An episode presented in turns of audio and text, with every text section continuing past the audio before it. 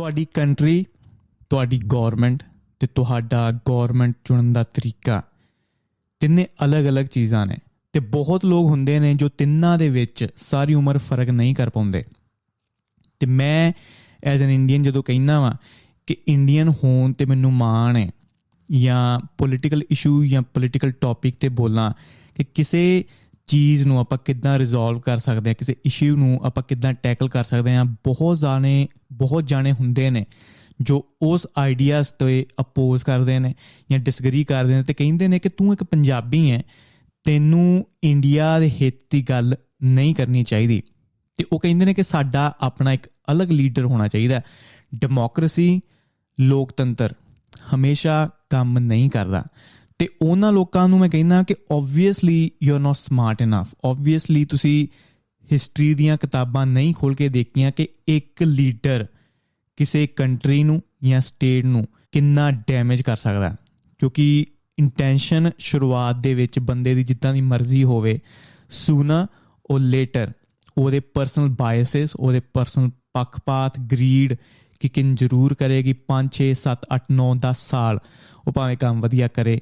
Eventually ਜਦੋਂ ਸਾਹਮਣੇ ਵਾਲੀ ਕੋਈ ਪਾਰਟੀ ਨਹੀਂ, ਕੋਈ ਕ੍ਰਿਟਿਸਾਈਜ਼ ਕੋਈ ਸਕਰੂਟਨਾਈਜ਼ ਉਹ ਬੰਦੇ ਨੂੰ ਨਹੀਂ ਕਰਦਾ, ਜਿੱਦਾਂ ਅੰਗਰੇਜ਼ੀ ਦੇ ਵਿੱਚ ਨਾ ਇੱਕ ਬੜਾ ਸੋਹਣਾ ਕੋਟ ਹੈ ਐਬਸੋਲੂਟ ਪਾਵਰ ਕਰਪਟ ਐਬਸੋਲੂਟਲੀ ਤੇ ਜਦੋਂ ਕੋਈ ਆਪੋਜ਼ਿਟ ਸਾਈਡ ਤੇ ਨਹੀਂ ਹੁੰਦਾ ਕੁਐਸਚਨ ਕਰਨ ਵਾਸਤੇ, ਬਹੁਤ ਲੀਡਰ ਰਹੇ ਨੇ ਹਿਸਟਰੀ ਦੇ ਵਿੱਚ, ਜਿਨ੍ਹਾਂ ਨੇ ਆਪਣੇ ਲੋਕਾਂ ਨੂੰ ਬਹੁਤ ਜ਼ਿਆਦਾ ਡੈਮੇਜ ਕੀਤਾ। ਸ਼ੁਰੂਆਤ ਕਰਾਂਗੇ ਲਿਬੀਆ ਦੀ, ਗਦਾਫੀ ਦੀ।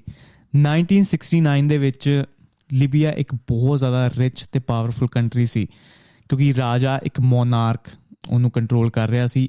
ਤੇਲ ਦੀ ਮਨੀ ਜਿੰਨੀ ਵੀ ਬਾਹਰੋਂ ਆਈ, ਉਹਨੇ ਲੋਕਾਂ ਦੇ ਨਾਲ ਸ਼ੇਅਰ ਨਹੀਂ ਕੀਤੀ। ਅਮੀਰ ਅਮੀਰ ਹੁੰਦੇ ਗਏ ਤੇ ਗਰੀਬ ਗਰੀਬ ਹੁੰਦੇ ਗਏ ਤੇ ਗਦਾਫੀ ਨੇ ਇਹ ਓਪਰਚੁਨਿਟੀ ਦੇਖੀ। ਉਹਨੇ ਆਪਣੇ ਲੋਕਾਂ ਵਾਸਤੇ ਬੁਰਾ ਫੀਲ ਕੀਤਾ ਕਿ ਜੋ ਮਨੀ ਆ ਰਹੀ ਹੈ, ਉਹ ਲੋਕਾਂ ਦੇ ਉੱਤੇ ਸਪੈਂਡ ਕਰਨੀ ਚਾਹੀਦੀ ਹੈ। ਤੇ ਉਹਨੇ ਡਿਸਾਈਡ ਕੀਤਾ ਰਾਜੇ ਨੂੰ ਓਵਰਫਲੋ ਕਰਨ ਦਾ ਤੇ ਉਹਨੇ ਕੀਤਾ ਵੀ ਤੇ ਪਾਵਰ ਦੇ ਵਿੱਚ ਆ ਕੇ ਉਹਨੇ ਬਹੁਤ ਚੰਗੇ ਕੰਮ ਕੀਤੇ। ਉਹਨੇ ਇਨਫਰਾਸਟ੍ਰਕਚਰ ਬਣਾਇਆ, ਉਹਨੇ ਸਕੂਲ ਖੋਲੇ ਕਾਲਜ ਖੋਲੇ ਤੇ ਗਰੀਬਾਂ ਨੂੰ ਘਰ ਬਣਾ ਕੇ ਦਿੱਤੇ। ਸ਼ੁਰੂਆਤ ਦੇ ਵਿੱਚ ਉਹਨੂੰ ਇੱਕ ਮਸੀਹੇ ਵਾਂਗ ਹੀ ਦੇਖਿਆ ਗਿਆ। ਬਟ ਹੁਣ ਪ੍ਰੋਬਲਮ ਇਹ ਸੀ ਕਿ ਉਹਦੀ ਜਦੋਂ ਈਗੋ ਟ੍ਰਿਗਰ ਹੋਈ ਕੁਝ ਸਾਲਾਂ ਬਾਅਦ, ਉਹ ਲਿਬੀਆ ਨੂੰ ਛੱਡ ਕੇ ਅਫਰੀਕਾ ਦੇ ਵੀ ਕੰਟਰੋਲ ਕਰਨਾ ਚਾਹੁੰਦਾ ਸੀ। ਬਟ ਉਹ ਬੜਾ ਜਵਾਨ ਸੀ। ਬਹੁਤ ਕੰਟਰੀਆਂ ਉਹਨੂੰ ਨੋਟਿਸ ਵੀ ਨਹੀਂ ਸੀ ਕਰ ਰਹੀਆਂ। ਅਮਰੀਕਾ ਯੂਕੇ ਇੰਗਲੈਂਡ ਇਦਾਂ ਦੀਆਂ ਕੰਟਰੀਆਂ ਤੇ ਅਟੈਂਸ਼ਨ ਦੇ ਵਿੱਚ ਆਉਣ ਵਾਸਤੇ ਉਹਨੇ ਬਹੁਤ ਟੈਰਰਿਸਟ ਅਟੈਕ ਵੀ ਕਰਵਾਏ ਤੇ ਘਰ ਦੇ ਵਿੱਚ ਪਾਵਰ 'ਚ ਰਹਿਣ ਵਾਸਤੇ ਉਹਨੇ ਇੱਕ ਸੀਕ੍ਰੀਟ ਪੁਲਿਸ ਦਾ ਇਜਾਦ ਕੀਤਾ ਜੋ ਲੋਕਾਂ ਦੇ ਉੱਤੇ 24 ਘੰਟੇ ਸਪਾਈ ਕਰਦੀ ਸੀ ਤੇ ਜੋ ਵੀ ਉਹਦੇ ਵਿਰੁੱਧ ਬੋਲਦਾ ਸੀ, ਉਹ ਗਾਇਬ ਹੋ ਜਾਂਦਾ ਸੀ ਤੇ ਇਹ ਸਾਰੇ ਤਰੀਕਿਆਂ ਦੇ ਨਾਲ ਉਹ ਲਗਭਗ 42 ਸਾਲ ਪਾਵਰ ਦੇ ਵਿੱਚ ਰਿਹਾ ਤੇ 42 ਸਾਲਾਂ ਦੇ ਰਾਜ ਦੇ ਵਿੱਚ ਉਹਨੇ ਕਿੰਨੇ ਰੇਪ ਕੀਤੇ, ਕਿੰਨੀਆਂ ਛੋਟੀਆਂ ਬੱਚੀਆਂ ਦੇ ਵੀ ਰੇਪ ਕੀਤੇ, ਇਹਦਾ ਵੀ ਹਜੇ ਤੱਕ ਬਹੁਤ ਜਾਣੇ ਲੋਕਾਂ ਨੂੰ ਆਈਡੀਆ ਨਹੀਂ। ਚਲੋ ਇਹ ਤੇ ਰਹੀ ਗਦਾਫੀ ਦੀ ਗੱਲ, ਫਿਰ ਮੈਂ ਆਵਾਂਗਾ ਸੋਵੀਅਤ ਯੂਨੀਅਨ ਦੇ ਉੱਤੇ ਸਟਾਲਿਨ ਦੇ ਉੱਤੇ, ਤੁਸੀਂ ਨਾਮ ਉਹਦਾ ਸੁਣਿਆ ਹੋਵੇਗਾ। 30 ਸਾਲ ਉਹਨੇ ਸੋਵੀਅਤ ਯੂਨੀਅਨ ਦੇ ਉੱਤੇ ਰਾਜ ਕੀਤਾ ਤੇ ਉਹ ਵੀ ਇੱਕ ਨੈਸ਼ਨਲਿਸਟ ਸੀ, ਉਹਨੂੰ ਆਪਣੀ ਕੰਟਰੀ ਨਾਲ ਬਹੁਤ ਜ਼ਿਆਦਾ ਪਿਆਰ ਸੀ ਬਟ ਉਹਨੇ ਲੋਕਾਂ ਦੀ ਕੇਅਰ ਜ਼ਿਆਦਾ ਨਹੀਂ ਕੀਤੀ।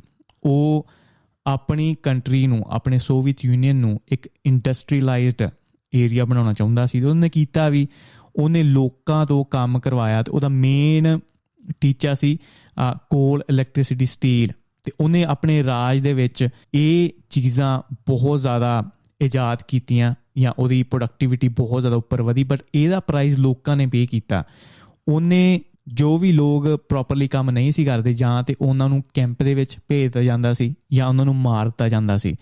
ਤੇ ਲਗਭਗ 30 ਸਾਲਾਂ ਦੇ ਉਹਦੇ ਰਾਜ ਦੇ ਵਿੱਚ ਉਹਨੇ 20 ਮਿਲੀਅਨ ਲੋਕਾਂ ਨੂੰ ਉਹਨੇ ਜਾਂ ਤੇ ਮਰਵਾ ਦਿੱਤਾ ਜਾਂ ਕੈਂਪਾਂ ਦੇ ਵਿੱਚ ਭੇਜ ਦਿੱਤਾ। ਤੇ ਕੈਂਪਾਂ ਦੇ ਵਿੱਚ ਉਹਦੀ ਸਿਚੁਏਸ਼ਨ ਬਹੁਤ ਜ਼ਿਆਦਾ ਮਾੜੀ ਸੀ। ਕੁਝ ਕੇਸਿਸ ਜਾਂ ਕੁਝ ਹਿਸਟਰੀ ਵਿੱਚ ਇਹ ਵੀ ਦੱਸਿਆ ਜਾਂਦਾ ਕਿ ਕੈਨਿਬਲਿਜ਼ਮ ਵੀ ਉਹਨਾਂ ਕੈਂਪਾਂ ਵਿੱਚ ਹੋਇਆ। ਪੇਰੈਂਟਸ ਨੇ ਆਪਣੇ ਬੱਚਿਆਂ ਨੂੰ ਭੁੱਖ ਇੰਨੀ ਜ਼ਿਆਦਾ ਸੀ ਕਿ ਆਪਣੇ ਬੱਚਿਆਂ ਨੂੰ ਵੀ ਖਾਤਾ ਮਤਲਬ ਇੰਨੀ ਜ਼ਿਆਦਾ ਸਿਚੁਏਸ਼ਨ ਮਾੜੀ ਸੀ।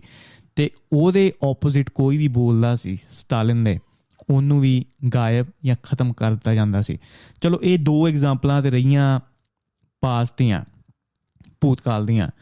ਬਟ ਹੁਣ ਮੈਂ ਪ੍ਰੈਜ਼ੈਂਟ ਦੀ ਗੱਲ ਕਰਾਂਗਾ, ਜੋ ਪ੍ਰੈਜ਼ੈਂਟ ਦੇ ਵਿੱਚ ਜੋ ਕੰਟਰੀਜ਼ ਨੇ, ਜਿਨ੍ਹਾਂ ਵਿੱਚ ਡੈਮੋਕ੍ਰੇਸੀ ਨਹੀਂ, ਉਹਨਾਂ ਦੀ ਕੀ ਸਿਚੁਏਸ਼ਨ ਹੈ? ਪਹਿਲਾਂ ਗੱਲ ਕਰਾਂ ਮੈਂ ਰਸ਼ੀਆ ਦੀ, ਉਹਦੇ ਵਿੱਚ ਵੀ ਕੋਈ ਆਪੋਜੀਸ਼ਨ ਨਹੀਂ ਵਲਾਦੀਮੀਰ ਪੁਤਿਨ ਦੇ ਅਗੇਂਸਟ ਤੇ ਜੋ ਵੀ ਜਰਨਲਿਸਟ ਉਹਦੇ ਅਗੇਂਸਟ ਬੋਲਦਾ ਉਹ ਵੀ ਗਾਇਬ ਹੋ ਜਾਂਦਾ ਫਿਰ ਚਾਈਨਾ ਦੇ ਗੱਲ ਕਰੀਏ, ਸਿਰਫ ਇੱਕ ਪਾਰਟੀ ਪਤਾ ਨਹੀਂ ਕਿੰਨੇ ਟਾਈਮ ਤੋਂ ਰੂਲ ਕਰ ਰਹੀ ਹੈ ਤੇ ਜਿੰਨਾ ਚਿਰ ਸ਼ੀ ਜਿਨਪਿੰਗ ਮਰਦਾ ਨਹੀਂ, ਉਹ ਪਾਰਟੀ ਦਾ ਹੈੱਡ ਰਹੇਗਾ ਤੇ ਉੱਥੇ ਯੂਗਰ ਮੁਸਲਿਮਸ ਦੀ ਗੱਲ ਮੈਂ ਹਮੇਸ਼ਾ ਕੀਤੀ, ਫਿਰ ਉੱਥੇ ਜੋ ਸੋਸ਼ਲ ਕ੍ਰੈਡਿਟ ਸਿਸਟਮ ਹੈ, ਕਿ ਜੇ ਤੁਸੀਂ ਗੇਮ ਖੇਡਦੇ ਹੋ ਐਲਕੋਹਲ ਪੀਂਦੇ ਹੋ ਜਾਂ ਗਵਰਨਮੈਂਟ ਦੇ ਅਗੇਂਸਟ ਕੁਝ ਵੀ ਬੋਲਦੇ ਹੋ, ਤੁਹਾਡਾ ਜੋ ਕ੍ਰੈਡਿਟ ਸਕੋਰ ਸਿਸਟਮ ਹੈ ਜਾਂ ਸਕੋਰ ਨੇ ਉਹ ਬਹੁਤ ਘਟ ਜਾਣਗੇ।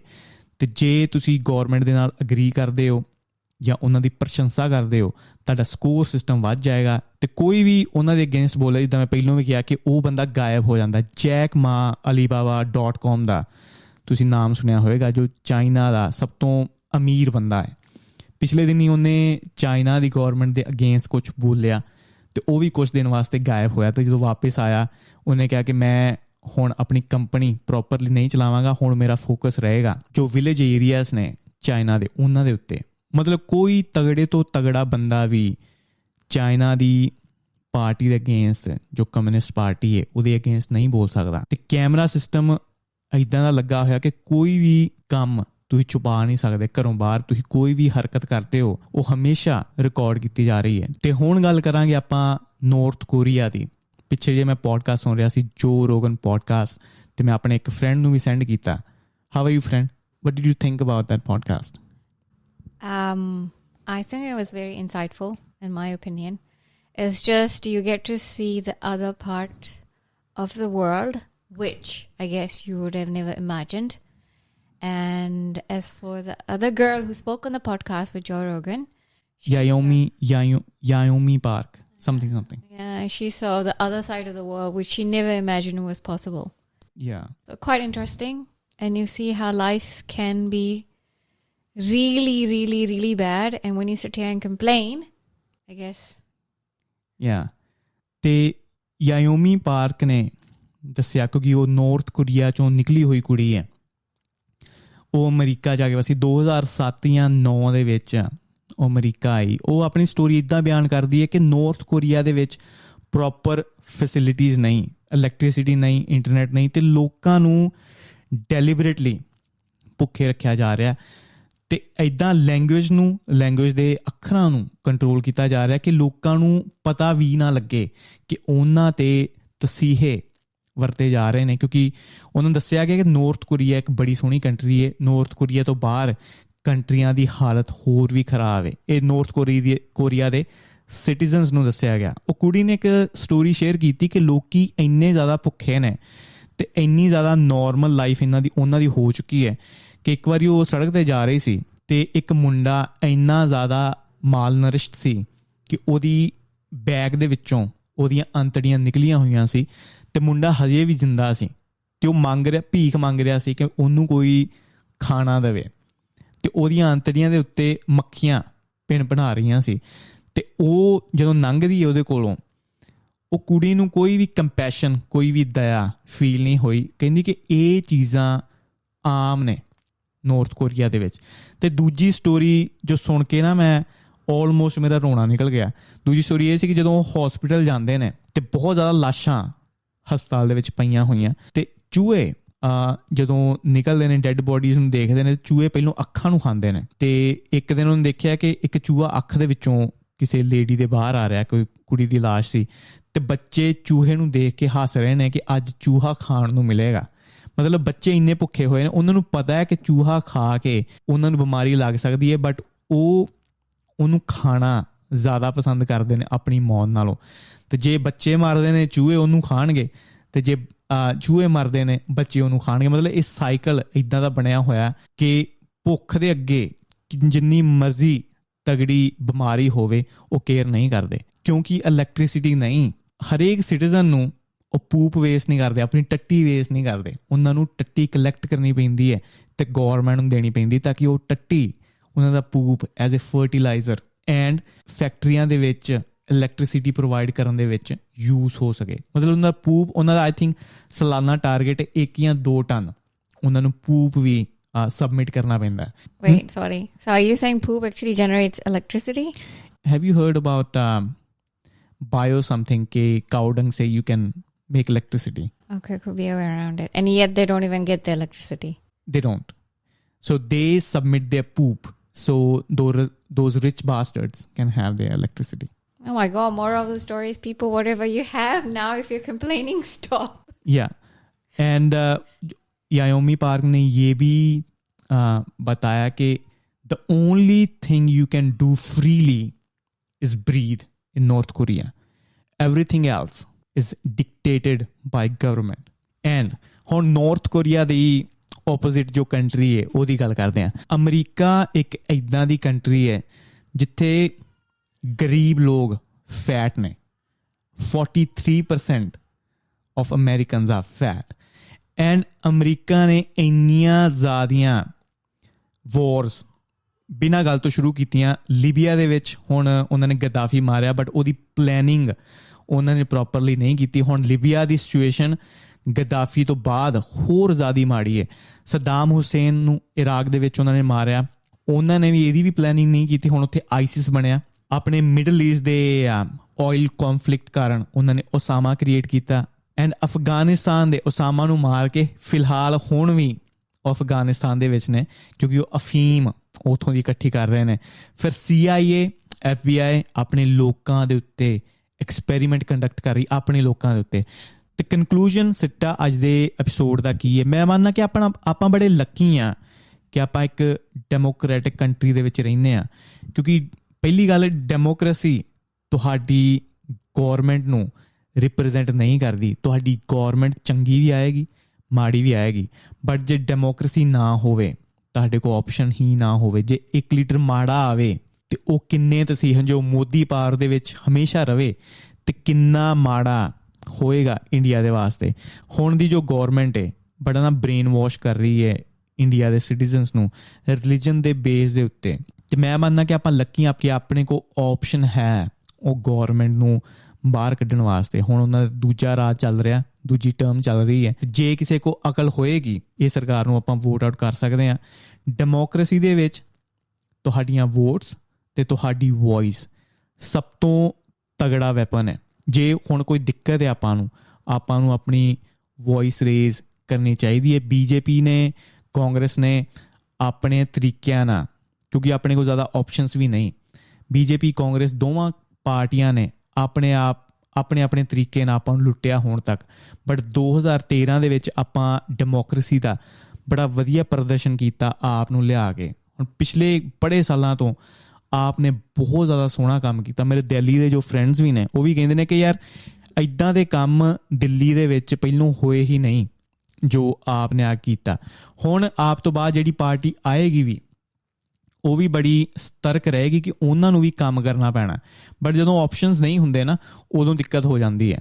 ਤੇ ਇਵੈਂਚੁਅਲੀ ਐਂਡ 'ਚ ਮੈਂ ਇਹੀ ਕਹਾਂਗਾ ਕਿ ਹਿਸਟਰੀ ਦੇ ਨੂੰ ਚੱਕ ਕੇ ਆਪਾਂ ਦੇਖੀਏ, ਆਪਾਂ ਸਾਰੇ ਮਾਡਲ ਪੋਲਿਟੀਕਲ ਸਿਸਟਮ ਦੇ ਟਰਾਈ ਕਰ ਚੁੱਕੇ ਆ ਤੇ democracy is less fucked up ਠੀਕ ਹੈ? ਤੇ eventually just choose your poison ਤੇ ਮੇਰਾ ਪੋਇਜ਼ਨ ਹੈ ਡੈਮੋਕ੍ਰੇਸੀ ਕਿਉਂਕਿ ਦੂਜੇ ਮਾਡਲ ਬਹੁਤ ਜ਼ਿਆਦਾ ਘਾਤਕ ਨੇ, ਬਹੁਤ ਜ਼ਿਆਦਾ ਡੇਂਜਰਸ ਨੇ। So you know, if you have a democratic government in India, right? Yeah. Which you guys do, I think. Voting system is there, isn't it? Yeah. Okay, and Modi, I think, was selected through this voting system. Yeah. Okay. Even if that does happen, like you know, somebody is someone else is elected. Yeah. Right? Then you obviously you have like your sub government, right? Mm. Underneath for each state, you have your own certain mm-hmm. different governments. Yeah. Right Yeah. What is the point? It's still gonna cascade down into the bureaucracy, and it'll be the same story. Yeah, it is, but uh, जो top पे बंदा रहता है ना उसकी ideology बहुत ज़्यादा matter करती है and he or she pushes their ideology on the small states. Yeah, but how long? Okay, he comes. Um, Durust first year goes right, second year, third year, right, Hmm. and eventually the system sort of absorbs him in, and it was like, ah, everyone's making money out of this. Why not me? But that's why you have to keep on changing. So if a Okay, person person comes there for five years and they're like, I'm gonna get replaced if I don't work, Okay. I could be wrong, but this is what I think is like, for example, look at Modi. I think in the beginning, when he was there, right, he was doing a great job. And I think people were loving him. Okay so दिक्कत कहाँ पे शुरू हुई कि जब uh, उससे पहली government थी ना there were so many scams of billion gazillion dollars and Modi came in he was like okay I'll fix everything and people loved him by when he said that but then he started pushing he wanted to stay in power so he started pushing hindutva कि मैं हिंदू राष्ट्र चाहता हूँ क्योंकि major I think 80 something people are Hindu 80% something okay so he carries the same ideology as hitler carried in nazi germany Okay. uh, Would you think if you put a Muslim guy, um, let's say just put a, a Sikh guy, yeah right? Do you think he would not do the same? Try to push for his religion to. there was a sikh guy before modi Who is it? manmohan singh Why was he. he was he was not a political person what happened was have you heard about uh, 1984 what happened to sikhs Yes. सो 1984 में इस party ने बहुत ज्यादा सिखों को बहुत ज्यादा मारा so this party came in power before Modi जो दस साल रहे सोनिया गांधी वो पावर में आई एंड शी वाज लाइक मुझे सीट नहीं चाहिए to gain the sympathy of Sikh people she put that Sikh guy Manmohan Singh on the chair but she was controlling him so जो front face था वो था Manmohan Singh but in the background she was controlling him so actually he did not have any power to do anything Considering what happened to the Sikhs in 1984, okay. yeah Would you think if you put another Sikh guy, okay, let's just um, put Manmohan Singh out of the picture because he's he was being controlled by somebody else, right? Let's just put completely somebody somebody different, like a Sikh guy. Don't you think he's going to be derived, like his decisions may be derived from his emotions and feelings that he has for the Sikh people and what they went through in 1984, and this could actually have an impact. I because I I feel like like every Sikh, okay, not no offense, yeah. You know what I mean is, it was a difficult time. time Yeah. them, okay, which I think has lingered on up till the generations that are here. They still Yeah. remember what happened to them, and don't you think like any any Sikh in power would would their their actions, their decisions, or anything would be derived by what happened in India? No no अगर वो रहता ना तो पंजाब में जो अभी बेईमान बैठे हुए हैं पंजाब में everybody Sikh right but those people are corrupted as fuck that's a problem nobody is thinking about the past but जो पास्ट का सोच रहे हैं they are really extreme really really extreme and they're pushing their ideology and they want khalistan Don't you think, and, and, and just touching base back to democracy, right? You know, how people elect the government. yeah Okay, for example, take New Zealand, right? Everyone votes, but everyone does not vote genuinely. Like, you know, some Yeah. people vote for the sake of vote, and any government gets elected, right? Again, it does not, you know, s- it does not happen in the best of interest. या या okay इसका perfect example मैं दूंगा Donald Trump जब लोग care नहीं करते ऐसे बंदे पावर में आते सो जब ट्रंप पावर में आया 2016 बेली somebody वोटेड क्योंकि ऑप्शंस नहीं थे like we don't care about the about the politics या तो Trump came in power and everybody was like how come so same thing in New Zealand people won't realise till a shock in the system So comes they fuck up and then realize, oh my God, what did we do? We Yes. elected somebody and we're all going down with it. So same thing before Modi, nobody cared about India. Uh, We don't give a fuck about politics. And now जो minorities हैं वो अपनी sense में आ रही हैं कि you know we don't wanna elect this kind of guy. So Trump जैसे लोग, मोदी जैसे लोग, we need these people to wake citizens up. कि देखो अगर तुम केयर नहीं करोगे this is gonna happen same thing with New Zealand is comparatively really small country या तो अभी इम्पैक्ट ज़्यादा नहीं है. बट सुना और लेटर अगर लोग केयर नहीं करेंगे we gonna receive a shock to the how does you know N R Is right या they live breathe in another country right? They go by their system right? You know which is much better to India if you compare. Yeah. You know, the whole idea of getting out of India is because of that, right? Yeah. But somehow or the other, they're so interested in in the political side of things back in India, it's always like, why? How does it? How does it benefit them, right? Or Yeah. because at the end of the day, you don't even live in the country. You live in another country which is far much better off. Okay, you reap the benefits. You feel like okay, this is better The government is better. The whole system is better, right? If you look at wh- whatever it is, like medical, whatever I don't know, Yeah. a- anything. Yeah. See, I don't have to do this. I don't have to. I don't have to speak on things. Probably there are barely any NRIs who are speaking against the government. NRI तुम आ गए हो तुम्हारे पास जैसे तुमने कहा कि system अच्छा है and everything you don't care किसी को बोलने की जरूरत भी नहीं है but that is our country and when you compare these two systems यार देखो बाहर ऐसे है या इंडिया में ऐसे है those people are our people वो हमारी ट्राइब है तो some people are not like really selfish they are barely any NRIs who are speaking against the government they don't have to I don't have to Or is it, is it like the idea is like यार यहाँ पे ऐसा है तो वहां पे वहाँ क्यों पे नहीं है ऐसा होता तो you know maybe we didn't have to leave India वो थोड़ी सैडनेस रहती है कि you know not not supposed to be like that. Hmm. Yeah, good talk. I mean, it's good to have a viewpoint from a person who's not an Indian. I, I, I know you barely yeah, follow Indian politics. I'm an islander. Yeah, islander. okay. Okay, yeah, that's all good. ਤੇ ਇਹ ਸੀ ਅੱਜ ਦਾ episode I hope ਸਾਰਿਆਂ ਨੂੰ ਵਧੀਆ ਲੱਗਿਆ ਹੋਵੇਗਾ like share ਤੇ ਸਬਸਕ੍ਰਾਈਬ ਆਪਾਂ ਹੋਰ ਗੱਲਾਂ ਬਾਤਾਂ ਕਰਦੇ ਰਾਂਗੇ ਹੁਣ ਮਿਲਦੇ ਆਪਾਂ ਅਗਲੇ ਐਪੀਸੋਡ 'ਚ ਮੈਂ ਤੁਹਾਡਾ ਆਪਣਾ ਕੱਕਾ ਬੱਲੀ ਨਾਮ ਰੱਖ ਗੰਦੀਪ ਸਿੰਘ ਸਤਿ ਸ਼੍ਰੀ ਅਕਾਲ।